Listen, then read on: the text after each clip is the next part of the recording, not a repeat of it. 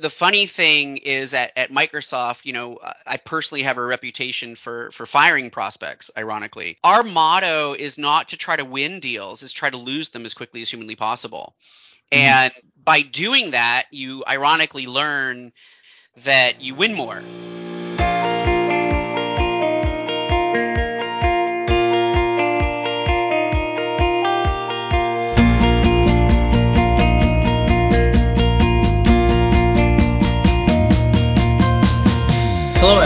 Thank you so much for joining us for another episode of the BizApp Springboard podcast. I am so excited to welcome my guest today, Andrew King, Managing Director at Websan, um, and to learn so much from his wisdom, his success in SMB, and all up uh, Microsoft market. Uh, Andrew, thank you so much for joining us today. Oh man, thanks for having me. This is uh, I'm excited. This is gonna be fun. Thank you so much. And um, Andrew, for anyone that doesn't know you or doesn't have as much of a background, would you mind sharing a little about yourself and maybe how you entered the BizApp space. Yeah, sure. Uh, like you said, my name is Andrew King, managing director here at Websan, and uh, we are a, a, Dynamics partner and have been a Dynamics partner with Microsoft since say 2008. Uh, we have around 50 employees now located in Canada, US, and the Philippines. We're mainly known for being a Canadian Dynamics partner, but uh, about 30% of our business is in the States at this point. Um, right now, our primary business apps focus is Business Central, obviously, as the premier product. Uh, we still have uh, well north of 100 uh, customers on Great Plains. We just actually finished an acquisition of Rimrock Corporation's GP base, which adds a couple hundred more. And uh, we sell Dynamics 365 customer engagement and a whole bunch of Office and Azure and Power Platform stuff to boot. So um, that's kind of where we are today we got into the BizApp space with Great Plains or Dynamics GP as it's known back in 2008 when um, quite honestly I was uh, I had a, a, board member at a client of ours. We were doing some supply chain consulting and he had said that this particular firm had some real problems with their ERP he mentioned Great Plains so before I walked into the meeting I googled what Great Plains was. Um, and then because I had about 10 years of experience with SAP, I figured, well, Great Plains should be easier. Uh, so went into the meeting, won our first deal, and, and, then Microsoft pursued us to be a partner at that point uh, to do Great Plains stuff. Um, but the unique thing for us when we got started is in the Toronto market where we got our sort of foothold, we realized there were about I don't know nine gold partners in the Toronto area, and we knew traditionally uh, being an on-prem partner just wouldn't work. So we actually started selling hosted Great Plains uh, in 2009. Um, so you know the, the punchline is we've kind of been selling the cloud for a good 14 years. Um, so yeah, that's that was kind of our beginning in the Great Plains space. Then it went to CRM and and Nav and and now Business Central. That's amazing, and and uh, we definitely share the the crossing enemy lines and moving from SAP to Microsoft experience. But um, it's funny that you you just googled it before and you were able to position it. That's a testament to having a sense of where the customer is and, and selling to that specific customer. And I think that's something that a lot of companies in the SMB space don't do well. Um, so in in your thoughts, Andrew, how do you stand out within that space and why do you think that a lot of companies struggle to get that repeatable motion um, in the market right now? Yeah, I, I think the the challenges are, are, multiple in this space. The first thing you have to understand about SMB customers is that you know they generally speaking don't believe that they're simple and repeatable, if you will. Every single customer we approach uh, kind of believes they're unique, right? And only with a tremendous amount of experience can you sort of you know break that wall down if you will and, and into its little repeatable chunks. So what we did a long time ago is really come out with these standard offerings by industry whether it be manufacturing distribution professional services. And you know everybody thinks that's what we sell. Like we just sell these little buckets of standard implementation packages and to a degree that's true but really it's sort of a gray area of periphery around that. Um, funny story we had a we were competing against a partner recently in, in canada and they went back to microsoft and they said well websan really doesn't sell exactly what's on their website. They sell kind of what's on their website but more. And microsoft's like well yeah that's the model. That's that's the reality of it right? So you know people don't take it too literally. There are uh, partners that do that and, and they do quite well at it, we tend to the, the analogy I make is we, we tend to do a bit of yoga and Pilates around those core offerings a little bit. So we're a little flexible. Um, the unique thing with us in the industry solutions that we have is that we have built out uh, a lot of our own apps around those offerings. So again, what you really need to do in an SMB deal and and this is what uh, if you know the guys from Neural Impact, Shark and Mark, they'll say, you know, tribal speak, right? You need to speak their language, the prospect's language. What are their challenges? And our app library, the one that we've built, actually speaks that for us. Um, and as you know, you know we advertise everything on YouTube and do a ton of YouTube uh, videos and content, and so that content kind of speaks for itself if you get on the phone with a distribution company that imports from overseas, you can quickly talk about the challenges you have of tracking containers and changing dates and MRP results and things like that. But we already have an app that does all that. So you don't even have to really get into that conversation. You just simply show the web page and kind of go through that piece. So making it repeatable in that respect is a challenge and takes some time. You've, you've really got to dive deep into the industry. And whether you partner with an ISV or build your own like we did, you know you got to build out those offerings um, to really address those pain points like you said. Right and there's so much where you're ahead of the curve on i think whether it is going with the verticalization or relying on content for the kind of front of market um, repeatable process for that piece of the selling process. But what i want to focus on a little which i think something that unfortunately a lot of companies miss out on is that you're not only walking the uh, talking the talk but you're also walking the walk where you're positioning to the vertical markets and you have the ip to back it up and you have that essentially uh, like you said tribal knowledge where you know to not say um, you're, you're managing multiple uh, wings to uh, to a manufacturing company that would be managing cost centers and factories right um, and, and vice versa with healthcare, for example. So was that something that you had to arrive at, or did you intrinsically know from past experiences that you can't essentially sell uh, vaporware uh, to customers? Well, you know, part of part of it is, um, you know, if you build it, they will come theory, right? Um, and I'm not I'm not a believer in that. So what we will typically do is we will build out a core application um, you know, we'll kind of sit in a room and think through different requirements. I've got uh, my degree, ironically, is in chemical engineering, and my business partner, he's a, got a supply chain degree, and so you know, we'll, we'll sit around and think about the real world challenges. Plus, um, in a previous career, I actually was VP of supply chain for a Fortune 500 company and ran, you know, 13 distribution centers and stuff. So we've got quite a bit of experience in house with, you know, what real world challenges are, but it really only takes you so far. Then um, what we'll do is we'll leverage client questions and quite honestly even in the sales motion you know questions we get about different apps and, and capabilities and we'll immediately turn around just go build out those capabilities if we find enough interest in it. Um, to be honest with most clients we won't even charge for it if we think it's a good idea right?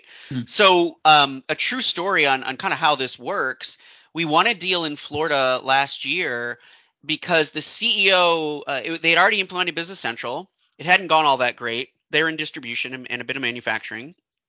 And in the deep dark recesses of one of our apps on our website, we have this automatic backflush applet, I'll even call it, right? And if for those of you on the podcast familiar with Great Plains, it's basically a quick MO entry equivalent, okay? Mm-hmm. And we built it out a while back because we felt this capability was missing in Business Central, and you know we we found enough repetitive manufacturers that just kind of made sense to go build this thing. And he found that, and he calls me up and he says, you know, the fact that you guys have that tells me you really, really understand the challenges in a repetitive manufacturing environment. And you know, we ended up winning the deal.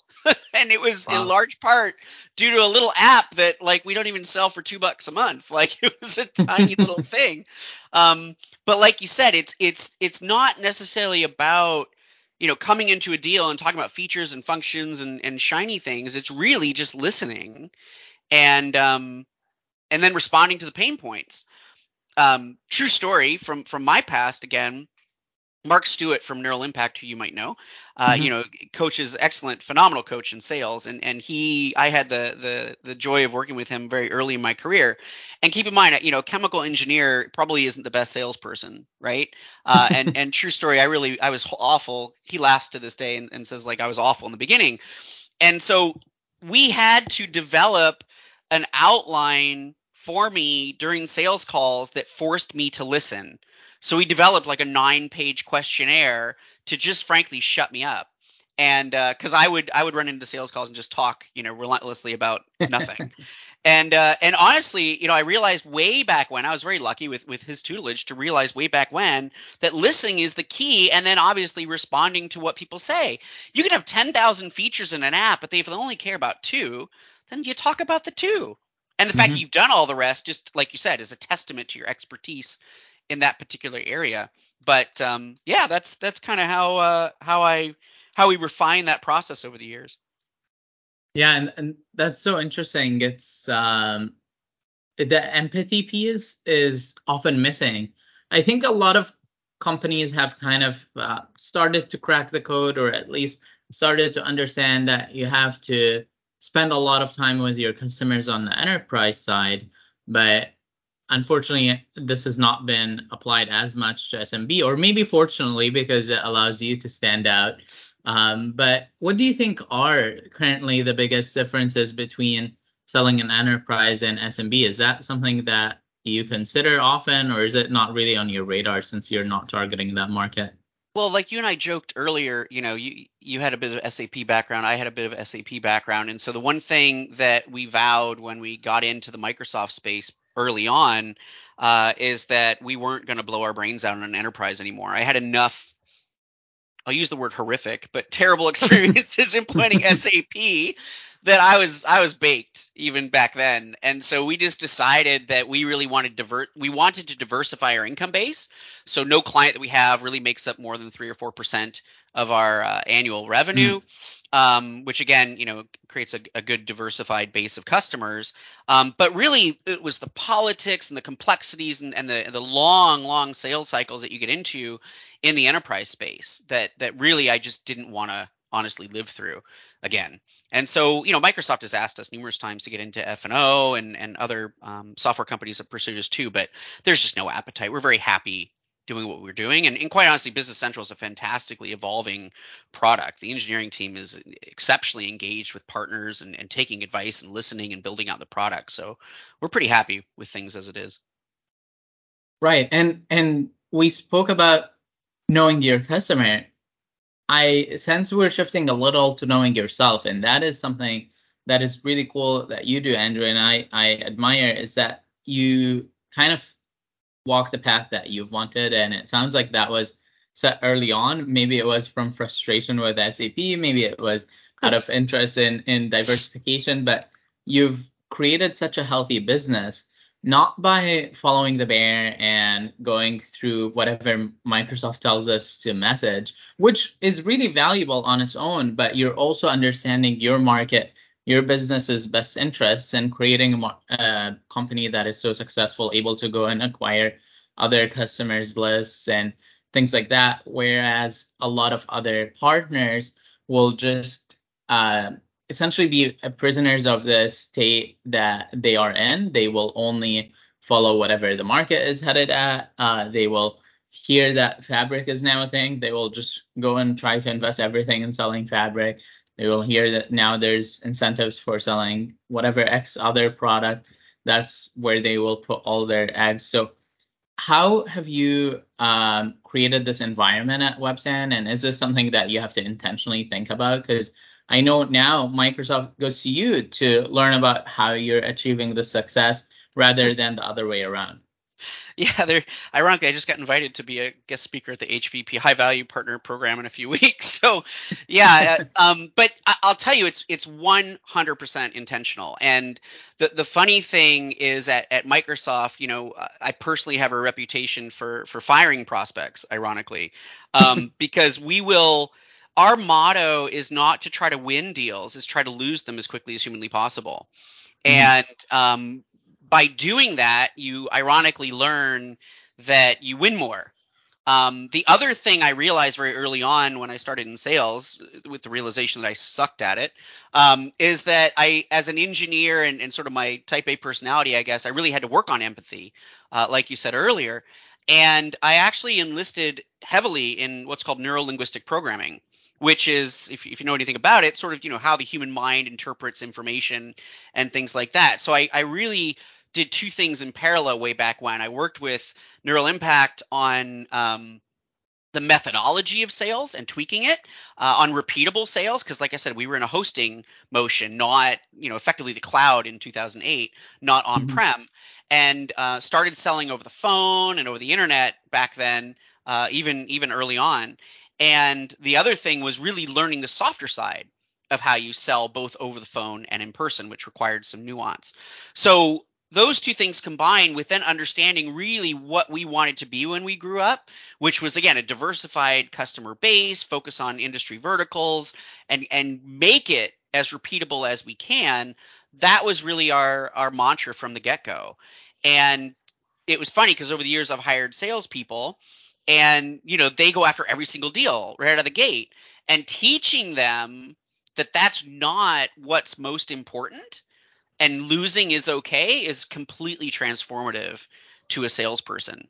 Um, and and that takes you know a while to get that across. You have to compensate them accordingly, but you know losing a deal isn't bad if it's not a good fit, right? And we we joke sometimes you want to kind of give a prospect a psych exam too to make sure no they're not crazy. but um, you know, like I said, it's it's 100% intentional. Not only sticking to your gun so that you're your project teams aren't dragged all over the world, you know, trying to implement various scopes and ISVs and different solutions for everybody. Um, it's it's it is a difficult thing to do, especially when you're starting off and you just want to win whatever you can and get some experience. Sticking to what you envision is a difficult thing for sure in those early days.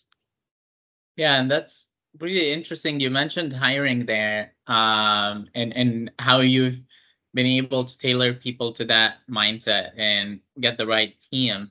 Um, you know, uh, funny enough, one of the things that have taught me a lot about this space, and and I haven't done um, as much to invest in in my growth and empathy, but I I used to do improv in university, oh, and yeah? okay. that has taught me a lot about reacting to the audience in real time, understanding what they're finding to be good, what they're not finding to be good, and then working in harmony with the people around because you everyone is uh, a totally independent variable. Everyone is moving in their own path, and you have to kind of know your role, know when you're building the scene, when you're supporting others on the stage, when you are the main character on the stage, and kind of like understanding what hat you're wearing. Do you find that that's something you have to really be picky about when you're choosing the team to help grow your company. Oh, oh yeah. It's um it's extraordinarily difficult. So sales is difficult anyway, right? Mm-hmm. let's so let's take it in person. Um, you know, if I'm sitting in front of you, I can read the room, I can read your body language, I can read your mm-hmm. intonations of your voice quite readily. You can read mine, you know, shock and awe, reactions, etc. Um, to do that over the phone without video is extraordinarily difficult. Mm-hmm. And teaching how to react, how to listen, how to pause, how to not interrupt, uh, how to how to create the agenda ahead of time, get everybody on the same page. It requires a heck of a lot of work uh, from a sales methodology standpoint. And what we did very again early on is is we've been leveraging dynamic CRM now for God ever. Um, and you know we built all this stuff. So remember I, I said I kind of built this this questionnaire thing out in the beginning. Well, we built that into CRM eventually, and mm. um, you know, and that's how I teach. I only have two other salespeople, one very junior and, and one more senior, but you know that's how I, I taught them how to interact in sales deals. And you know, to your previous question, we will sometimes find very very large complex deals, and we will sell them on a paid diagnostic engagement because it is so complex, it requires more of a deep dive and more time. So we'll still deal with those complex projects, but they take on a very different life cycle than a repeatable SMB deal, right?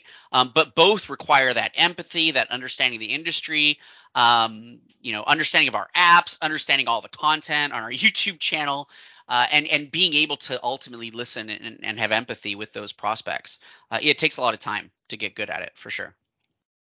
Do you follow a specific methodology from outside, or is that something that is kind of WebSan's secret? I'm sure we do. I just couldn't articulate what it is anymore. I keep uh, I keep finding different methodologies that are very close to what we do, um, but I wouldn't say you know there's a brand name on it per se. Um, but what I will tell you, the the other sort of secret sauce to our success, which which I can reveal, is we are absolutely relentless in our pursuit of perfection. And our definition of perfection from a sales perspective is we want to close a deal without ever talking to somebody. Now we know in reality that will probably never happen, although quite frankly it does about once a month. But um, if you continually strive to provide enough rich content and blogs and the way you phrase your emails, etc., that you're able to instill confidence in that prospect that even when you have to get on the phone, the conversations are quick. You don't necessarily get dragged into long, protracted demos and things like that. Um, then, quite honestly, you can be very successful with a pretty small sales team, right? We've got two salespeople, including and then me, which I'm kind of part time at this point. Um, but you know, we'll do 60 customer ads a year, and you, it's impossible to do that if you take a traditional sales approach, right? There's just no way. Yeah. So uh, we will frequently close deals with no demos. Uh, we will frequently close deals with one or two phone calls. There will also be larger ones that take a while, but like I said, we charge for those anyway. So from a cost of sales standpoint, it's it's very inexpensive. And that's very interesting because I think even for the paid for pre-sales engagements, you have to understand the customer and, and understand when to position it because not every customer is going to see value oh, yeah. um, from from ground zero. You have to educate them a little and build that trust. And so i think that's a testament to your marketing and to your investment in it which is something that um, a lot of partners at least in in our ecosystem don't do as much. So why did you invest in video so early on? What made you think that that's the path to go so yeah, it was. I, I, would love to say it was intentional and, and, some sort of stroke of genius, but it, it definitely was not. Um, in 2011, I was dealing with a prospect in New York, and they were interested in Great Plains, and the guy had some specific questions about some specific functionality. We kept trying to schedule the meeting to do the demo, and we just couldn't coordinate calendars. So I literally logged into GoToMeeting, recorded a little video for him, published it on what became our YouTube channel, and sent it to him the guy was so floored that I took the time to do that that he like the deal closed the next day. And I said, "Well, this is interesting." and and then I said, "Well, I looked at all the I kind of went back in my notes and looked at all the different questions I was getting during, you know, a sales engagement and then I came to the realization that wow, like a lot of these questions are the same. I said, "Well, the difference now keep in mind the accidental part was I had already tried to use Microsoft's content I had used there was a tool back then I can't remember to do like click through demos that you could record, right? Mm-hmm. None of it resonated with prospects. I actually had a meeting with a guy I'd, I'd gone through like seven hours of prep to do a click through demo with him that I pre-recorded, and it was just like the the demo engine itself clicking on stuff. And he watched the whole thing. It was like an hour long. Took me forever to prep. He got to the end. He looks and he goes, "Okay, now you do it." so so I, I figured out that the secret was the fact that if they that demos are about credibility, they're proving that both you and the system can do what they need. And those are two different things. If you're just out to prove what the system can do, you can use a Microsoft video, you can use Microsoft Learn, you can do anything you want. But to prove that you get it as a company requires you doing it. And that was what I discovered very early on. So then that evolved into me, number one, recording a ton of videos on just questions I got all, all, all the time. Then there were certain modules in Great Plains like project accounting, manufacturing that I said, well, there's so much content here. Like I'm going to do a whole series. I did like an eight part series on manufacturing, including like T accounting and all this crazy stuff. And same thing on project accounting. And those videos that are now, I don't know, nine, ten years old, have brought us millions and millions of dollars of revenue over the years, and they've not been touched. And so when Business Central came along, we kind of rinse, wash, repeated. We said, okay, here are the key areas. Let's see what questions we're getting in sales. And we just keep relentlessly coming up with content. Um, the difference today is I actually employ a full time digital content producer. He's amazing. Um, and then I still do kind of a monthly webinar series. But it having that much content at your disposal, A, it convinces the prospect that you know what you're talking about because it's legit content content from you. Uh, and B, you don't have to go you don't have to go demo the same thing again. There's no point. So it saves you a ton of time in the sales process. Yeah, and and what strikes me as um, as genius, even though you said it wasn't some stroke of genius, is that you've taken the time to record the data from your customers and you're aggregating it, analyzing it, and understanding when there is common scenarios, understanding when there are questions that come up a lot. And so that focus on the customer shows so clearly, the empathy shows so clearly.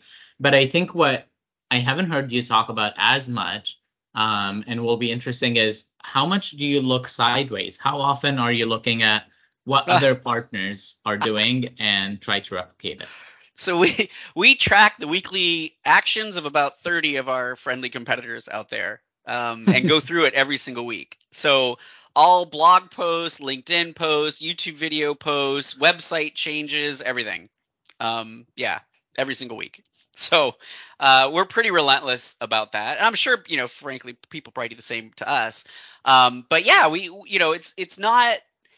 We, we can't claim to come up with all the great ideas. Some people are coming up with some amazing stuff out there, and yeah, we keep an eye on friends. So yeah, mm-hmm. we, we do that quite relentlessly too. We were doing that for a very very long time actually. Yeah, so. that's that's good to know because I think a lot of companies might um, eh, or or early career professionals honestly might hear how you've come up with a lot of good ideas and think, oh, I have to come up with all of them, and maybe I'm I'm not a chemical engineer, I'm not smart enough to figure out all of these things on my own like Andrew did. But the beauty of this partner ecosystem is that you can learn from others that are around, and you can also see what has worked for them, what has not worked for them. Maybe what hasn't worked at some point was just the wrong place, wrong time, but it is the right piece of content.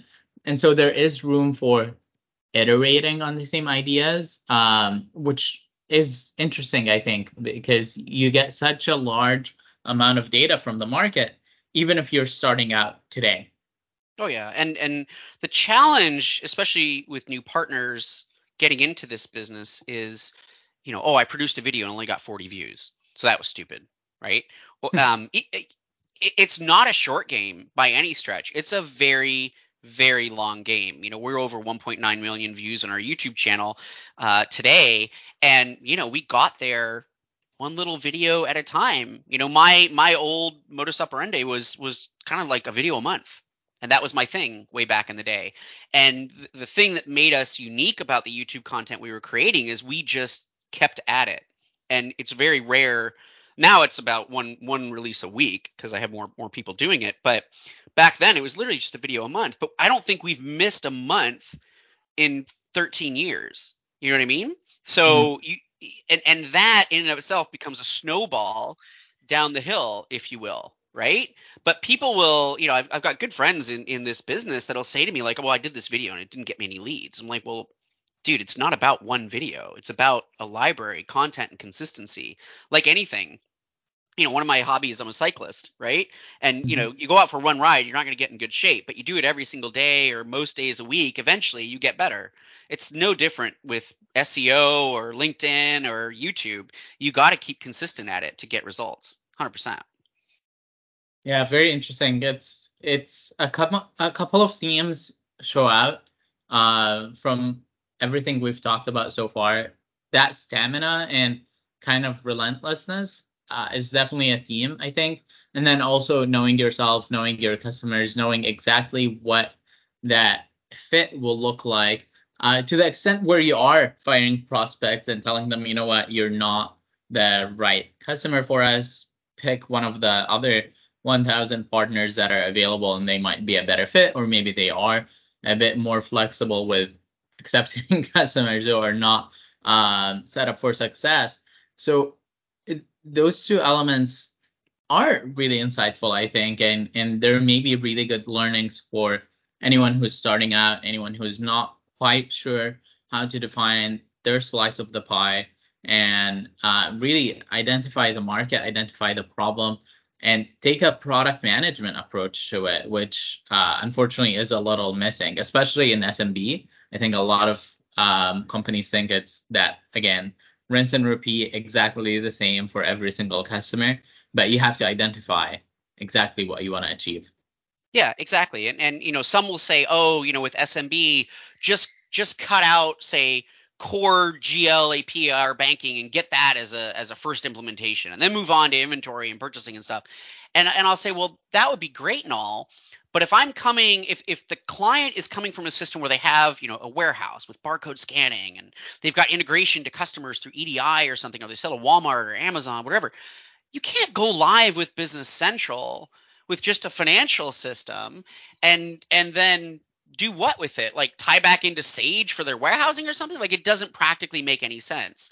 So you you you definitely try to break it down to as little as you can possibly get away with to make it repeatable, but sometimes, you know, practically speaking, that's very difficult to do, right? So, like you said though, knowing what you're good at, what you're not good at, and being able to identify that from a perspective standpoint during the sales process, uh, yeah, it takes some refining over time for sure. Very interesting. Yeah, that that piece about viability and making sure that the solution is functioning for the customer's use case. Um, I, I I know a lot of companies go for Glapper and they just do GLA PAR and yeah. and and then nothing else because the implementation fails. Uh, but it's good to have the foresight and and again understand the customers. Um, I think this is fantastic learnings. Yeah, no, I appreciate that. But it's like you said, you know, we um we say no a lot.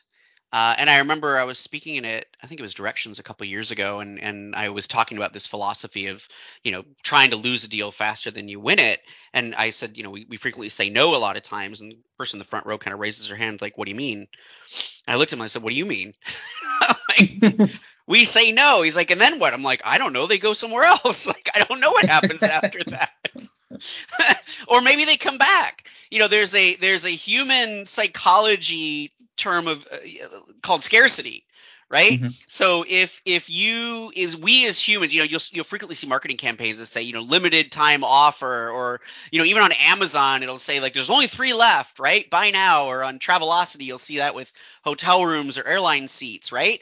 So we get mm-hmm. all excited. It's no different in a sales process. If you say no to somebody, it's like their brain just short circuits during the sales process from a from a prospect perspective, and they're like, well, what do you mean you don't want to sell to me? And they're like, well, here are the reasons I don't want to sell you to. Oh, well, but we can figure this out. And then you're like, well, now, like, I'm not the one selling anymore. I'm actually being pursued to, to sell to this particular person. It is a legitimate human psychology thing that when when someone believes that they can't be a part of something, they want to be a part of it even more. It's it's absolutely crazy, but it works. I mean, sometimes we don't do it on purpose, mind you, but uh, it, it is a, a, concept that works. Yeah, that's that's so interesting, Andrew. I I've learned so much from you already, and um, I feel bad for being extra greedy and asking for more, but um, I do want to ask you, what advice would you give to people who are starting out in the channel, whether it is uh, early career professionals who are still trying to define what their career path looks like, or someone who's shifting in from a different uh, industry or different ERP.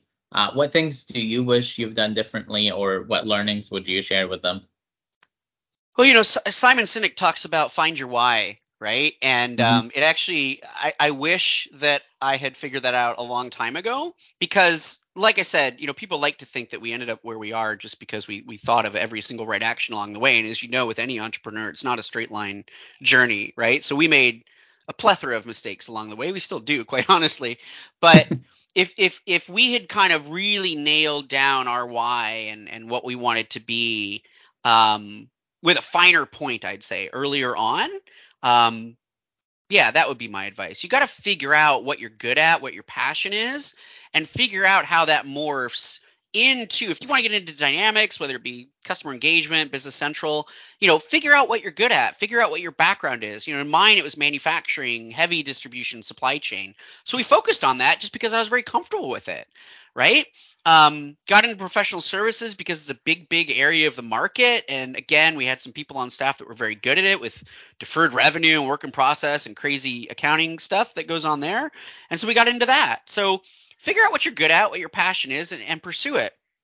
To your very early point in this conversation, Khaled, um, you know, Microsoft will point their money hose in a lot of different places. And over the years, I've said this to my team a thousand times. Sometimes our paths are perfectly aligned with Microsoft and where they're headed. I mean, we won Global Partner of the Year a couple years ago, and because quite honestly, their strategy and ours lined up. Um, I'd mm-hmm. like to say it was 100% intentional, but it it actually wasn't really. It's just we thought a lot of things were a good idea. Microsoft thought a lot of things were a good idea, and we both had great ideas, and it lined up. If we diverge from those paths, we're always of the mindset that we're trying to maximize, you know, our revenue and earnings, profitability, and employee engagement if that happens to align with what Microsoft is doing, hey, cool. If it doesn't, you know what? We'll be perfectly fine as we've been fine in the past, and we just keep kind of doing what we're doing. So to your point, you know, yeah, Power Platform's cool, and Power Automate, and Power Apps, and Power BI, or whatever it's called now. but you know, and there's a right place for all those things. But if we spend all our time chasing all these shiny balls, there's no way that as a company you can be profitable doing that. You're just spread too thin. It's impossible. So you got to pick what you're good at, partner up with people who may be better at certain things, and move forward with whatever your why is. I love that. I, I think that is a perfect book to put on um, this conversation because it takes a lot to know what you want. It takes a lot to know what the market wants to achieve that synergy between them and just maintain that faith in, in your choice and continuing on long term rather than quitting at the first sign of trouble or being shaken up by market forces or by external parties or what other partners are doing. So even though you're continuously uh, informing yourself of what they're doing and, and doing that on a weekly basis, um, you're not switching paths, you're knowing what you're good at, you're pursuing it relentlessly. Uh, I, I, think that's amazing, and and it applies beyond uh, corporations. I think it also probably applies to individuals. If a person is trying to achieve a certain career path, um, if they're going for a specific role, whatever it may be, uh, for someone who is earlier in their career, that that makes a lot of sense, I think, to follow.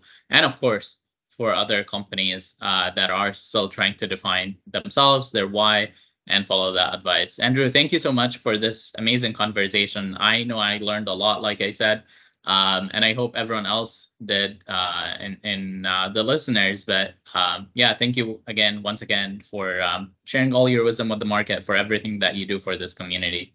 No, thanks, Khaled. I appreciate you having me, man. That was fun. Thank you so much. Thank you.